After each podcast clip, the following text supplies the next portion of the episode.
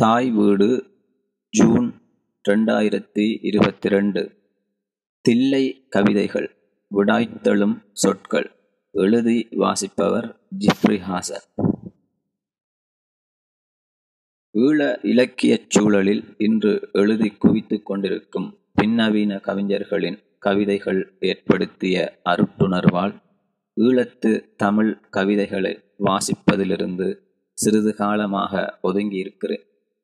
இங்கிருந்து அவ்வப்போது வெளிவரும் நல்ல கவிதைகளும் இதனால் தவறவிடப்படுவதும் தவிர்க்க முடியாததாகிவிட்டது.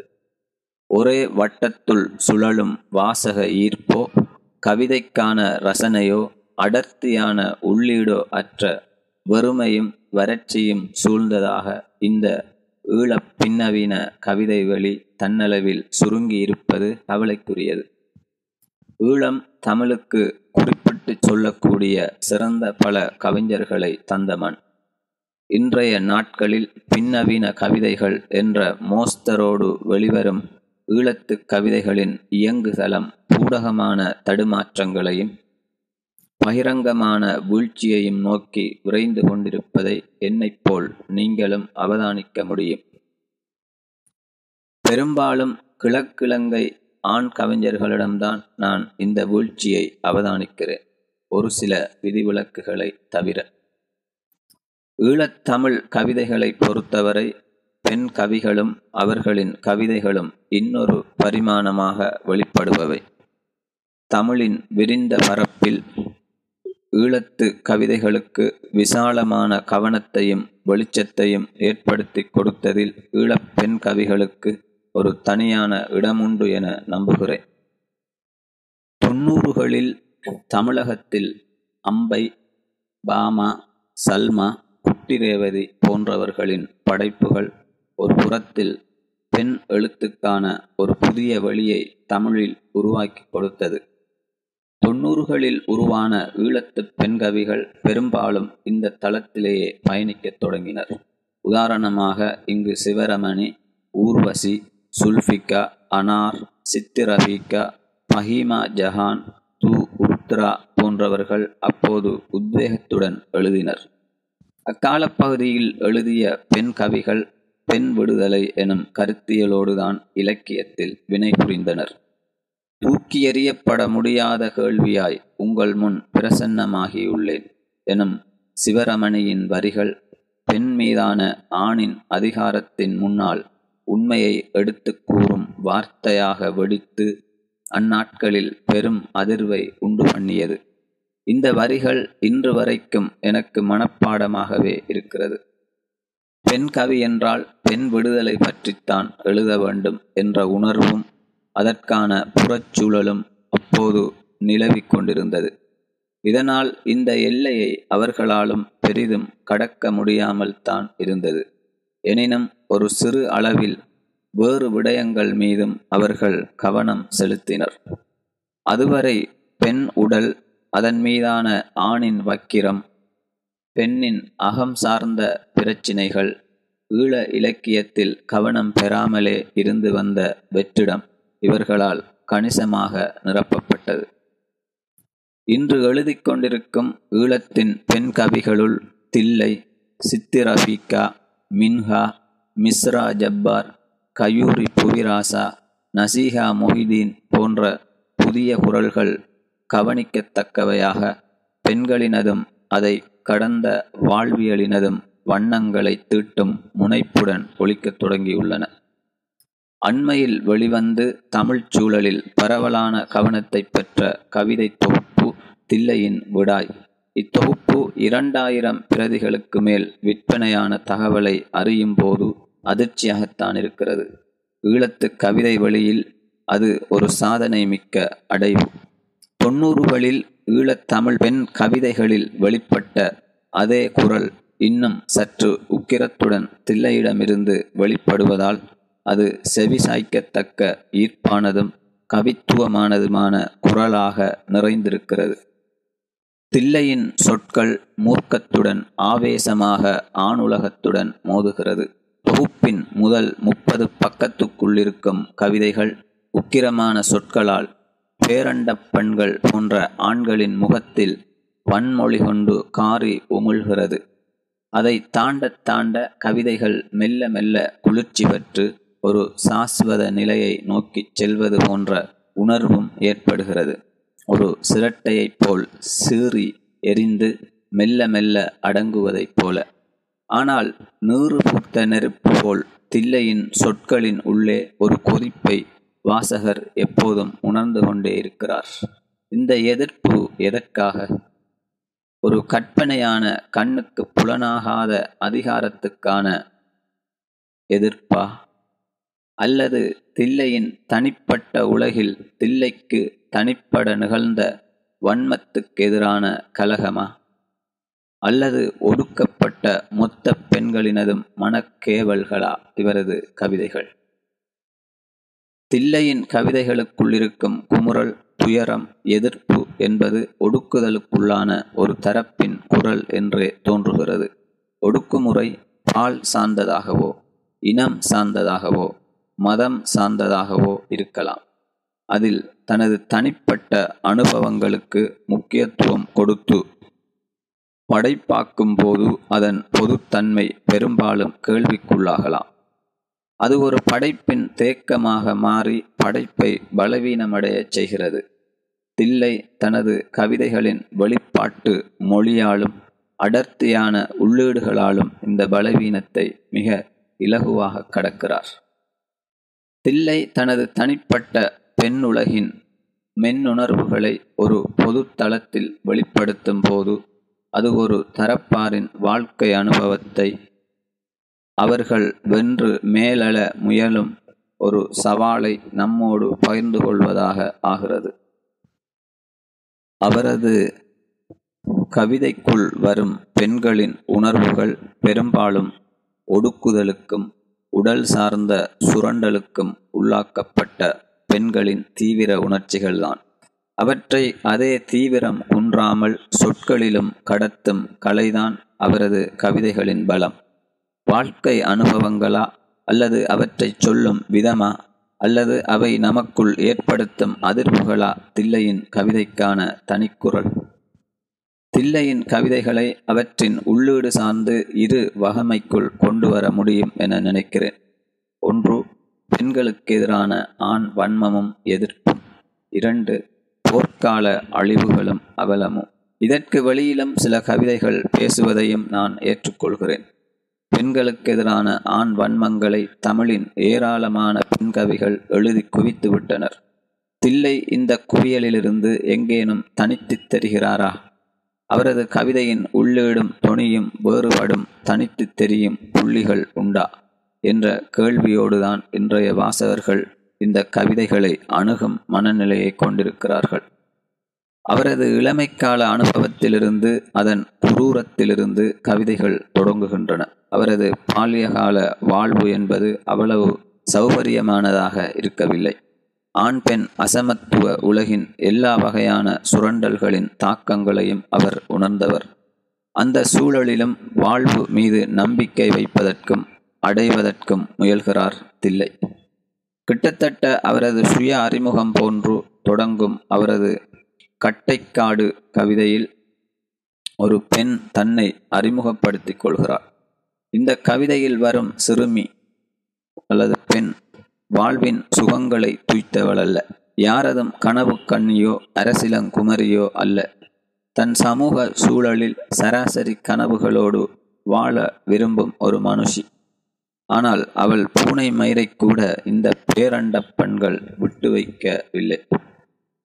அங்கிருந்து தொடங்கும் இந்த பேரண்ட பெண்களுக்கு எதிரான கழகம் தில்லையின் சொற்களை தீவிரமாக்கி இருக்கிறது. அனல் தகிக்கும் பாலை போல தில்லை சொற்களுக்கிடையில் ஒரு வெறுப்பை எப்போதும் பதுக்கி வைத்திருக்கிறார். அந்த கொதிப்பின் பின்னால் இருப்பது அவரதும் அவரை ஒத்தவர்களினதும் பெருங்கோபமும் ஆற்றாமையும் தான் பலமற்ற என் கரங்கள் அவன் கழுத்தை நெரிக்க லாயக்கற்று வீழ்ந்து போகும் தருணத்தில் நான் துடியாய் துடிப்பேன். ஆற்றாமையின் வழியிலிருந்து உதிர்க்கும் சொற்கள் எப்படி குளிர்ச்சியாக இருக்கும்? ஆண் வன்மங்களுக்கு எதிராக எதையாவது செய்ய வேண்டும் என்ற கோபத்தில் திடுக்கத்தில் எழுதப்பட்ட வரிகள் அவை. இப்படியான அநேக வரிகளால் நிறைந்திருக்கின்றன அவரது கவிதைகள். அந்த வகையில் பேரண்ட பெண்களுக்கு எதிராக கரிக்கட்டியால் தொடங்கப்பட்ட ஒரு போராட்டத்தின் இன்னொரு வடிவமே தில்லையின் கவிதைகள் என்று உறுதியாகச் சொல்லிவிட முடியும். கையாளற்ற உன் செயலை நீ வீரம் என நினைத்ததை நான் எப்போதுமே காரி உமிழ்கிறேன். என அவர் எழுதும்போது ஒரு ஆணாக என் முகத்தில் படியும் மெச்சிலை புடைத்துக் கொள்கிறேன்.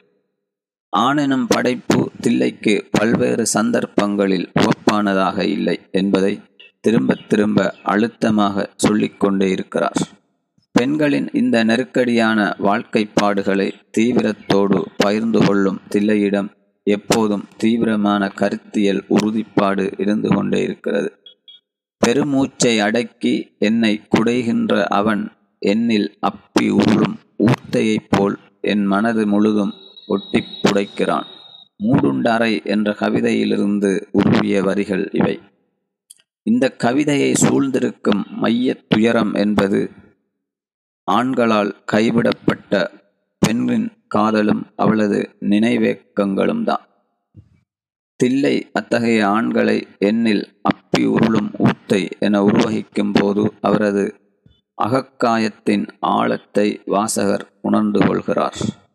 அதே நேரம் இந்த உருவகம் இலேசாக அவரை புன்னகைக்கவும் செய்துவிடுகிறது துயரில் மண்டி புதைந்த வாழ்க்கையிலிருந்து ஒரு பறவையாக தன்னை துண்டித்து மேலழிந்து அவர் சன்னதம் கொள்கிறார். ஒரு பறவையாக தில்லை தன்னை உபயோகித்துக் கொள்ளும் போது அவருக்குள் பீரிடும் விடுதலை உணர்வை நான் ஒரு பறவைக்குள் உணர முடியும்.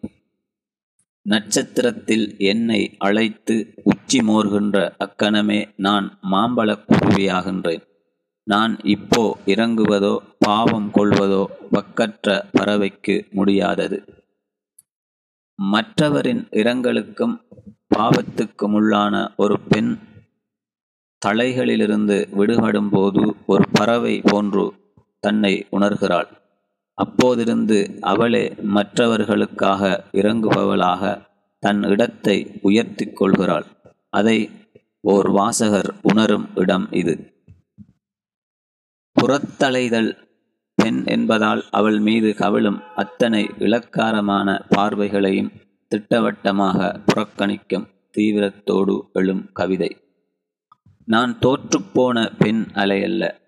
கடற்கரை காற்றின் அடர் பற்றைக்குள் சிலுசிலுத்த ஈரக்காற்றின் முகிழ்தலில் ஆணலையிடம் நான் தோற்றுப்போனேனா தன்னால் வெல்ல முடியாத எதிரியின் முன்னால் அவன் பலத்தின் முன்னால் தனது இயலாமையை தனது தோல்வியை ஒப்புக்கொள்ள முடியாத வெப்பிசாரத்தின் மொழியை தில்லையின் அநேகமான கவிதைகளில் கேட்க முடியும். திமிரு எனும் கவிதையும் அத்தகைய கவிதைகளில் ஒன்றுதான்.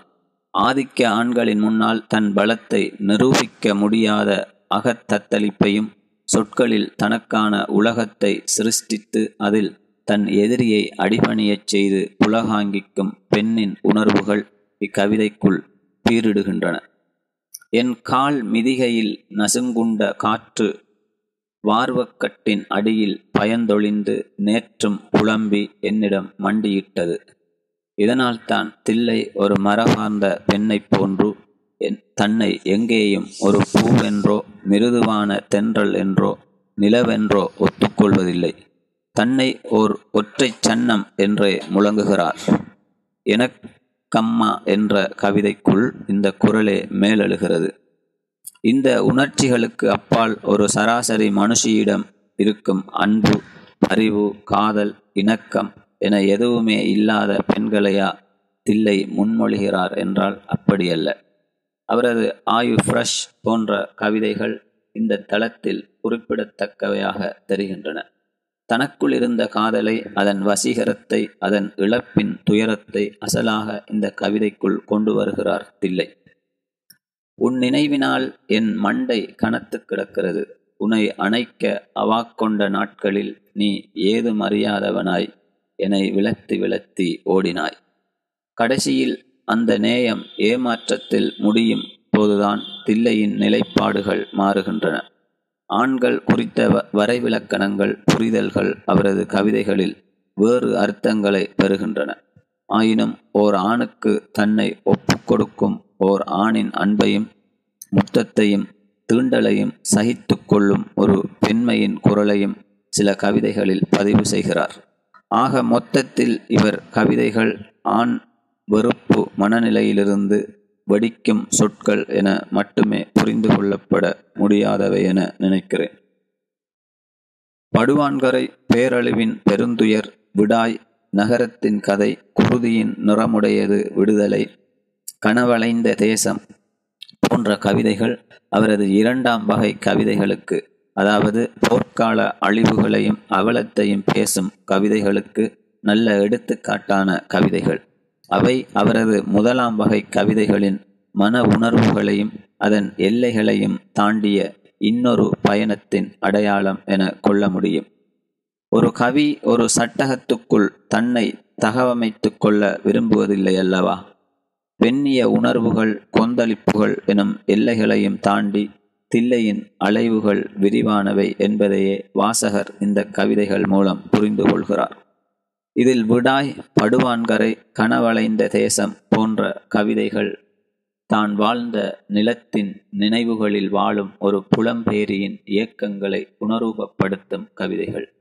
தன் இழப்பு மண் இழப்பு சார்ந்து தன் சுயம் கொள்ளும் பரிதவிப்புகளை வாசகருக்கு கடத்தும் முனைப்புடன் இக்கவிதைகள் வடிவமைக்கப்பட்டிருக்கின்றன.